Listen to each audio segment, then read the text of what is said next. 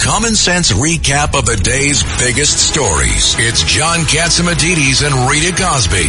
Katz and Cosby on 77 WABC. 73 year old Manuel Rocha. He is a career long U.S. diplomat and they're saying that he was secretly working for Cuba.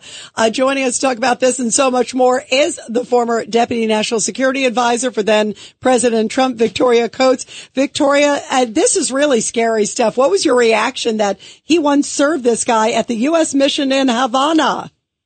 Oh, it's Rita, it's horrifying. Good to be with you guys as always. But, you know, we all knew Manuel Rocha. I mean, he, he was a presence at the State Department even during the Trump administration. And so while we were trying to unwind some of the Obama policies toward Cuba, you know, this person who is literally a Cuban spy was in the middle of it with a top secret uh, security clearance. Wait, wait, wait. So wait, wait, wait. So was he there when you were there? Was he still there? He he was known. I don't know where he was it just it, it was a name that would crop up frequently in any discussion of Cuba. And, uh, and did they know that he was uh, playing both sides? I mean, not to my knowledge, that wasn't my area, but I, I would be shocked if anybody knew. I mean, if, if we knew at that point he was a spy, I mean, I can't imagine President Trump doing anything but, you know, throwing him in jail. Yeah, can you imagine? It'd be, be see ya. That would last about right. five minutes. It's a little bit different. That would be the best case. Victoria, it's a little bit it's Richard Weinberg. It's a little bit different than what we have going on now, the CIA, the Defense Department, and the State Department, where we clearly know that people who have Iranian sympathies and biases who've been carrying the agenda, the pro-Iranian agenda, are working for our government, being paid by our taxpayers. And still with some, still with security, security clearances. clearances.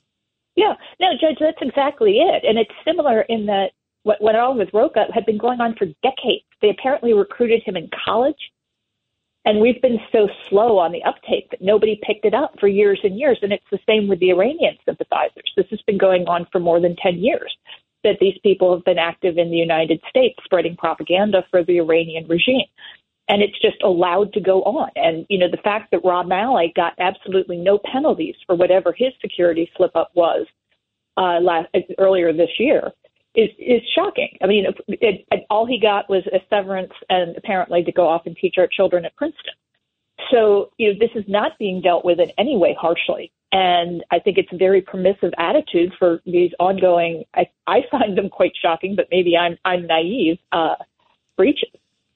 With crime running rampant in New York, you need to keep yourself and your family safe. Obtaining your concealed carry firearm licenses can be difficult and time consuming. That's where myfirstpistol.com comes in. They'll help you secure your concealed carry license. If you're looking for a pistol, premise, rifle, or shotgun license, call 347-559-7052. 347-559-7052. You must have a valid firearm license issued by the NYPD to purchase, possess, or shoot a handgun or pistol in NYC. You know, um, Victoria Coates, I want to also talk with you about all of this stuff that's been happening with Israel and especially the silence from women's groups. As a woman, this just, it deeply offends me. This just crossed a little bit ago. This is from someone, she's a spokesperson. She was the former one for Bernie Sanders. And this is her reply to this, you know, the silence uh, about these horrible assaults that we're hearing that Hamas did, where broken pelvises, uh, women, uh, you know, naked and executed afterwards. These stories where we've heard Hamas was laughing afterwards. It's horrifying. She puts out a tweet, says, "Get this: uh, believe all women." Uh, was always an absurd overreach Women should be heard, claims should be investigated, but evidence is required. The same is true of allegations out of Israel. But also, this isn't a believe all women scenario because no female victims have offered testimony. Yes, they're, they're dead. dead. They're dead. They've been tortured, brutalized, and they're dead. This is shocking. I mean, their bodies are speaking. I mean, this and, is shocking. And by the way, and Hamas took the video of it.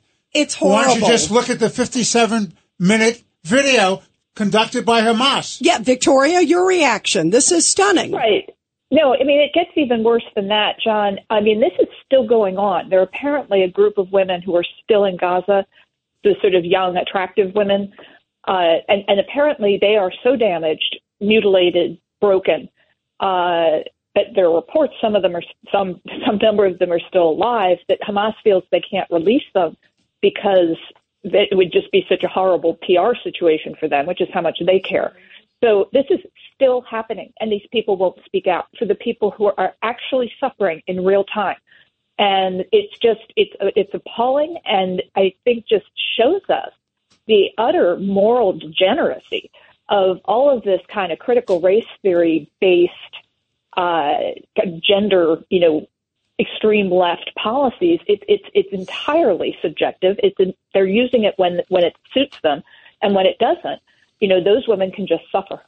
And You the UN, the UN Committee on Women took them two months to condemn Hamas. Yeah, and Two when months. they and when they did, they barely did. Um, Victoria, before we let you go, um, another big thing on the military front coming out about Israel that there's discussions about them flooding the Hamas tunnels. Those are like the 300 linear miles of tunnels that they say are below. I heard. Oh, you have? I, I Might be, yeah, yeah. yeah. hundreds, whatever, John. But Yeah, it's, it's yeah. huge, regardless, right? I mean, Yes. it's enormous. Too, let's let's say too big. Yeah, too Yeah. big. And they're talking about uh, putting basically the Mediterranean Sea, drilling a hole and flooding them out.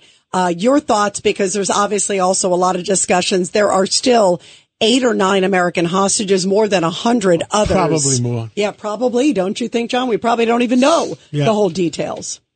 Well, I don't unfortunately think we're going to get much traction on getting many more people out, primarily because of these women. In terms of flooding the tunnels, I'm absolutely in favor of it. The Egyptians do the same thing, but they're not nice. They don't use seawater, they use another substance uh, to flush literally flush out the terrorists. But what was horrifying today, you guys, is there are reports that Biden has given and Blinken have given the Israelis a deadline of a month from now, first week in January, to wrap this up. So I guess as much as it takes, as long as it takes, only applies to Ukraine, not to uh, punishing the terrorist group that killed so many Americans as well as so many Israelis. Wow. Wow. Wow. Wow. Victoria, thank you so much for being here. Uh, such a powerful Thank discussion. you, Victoria.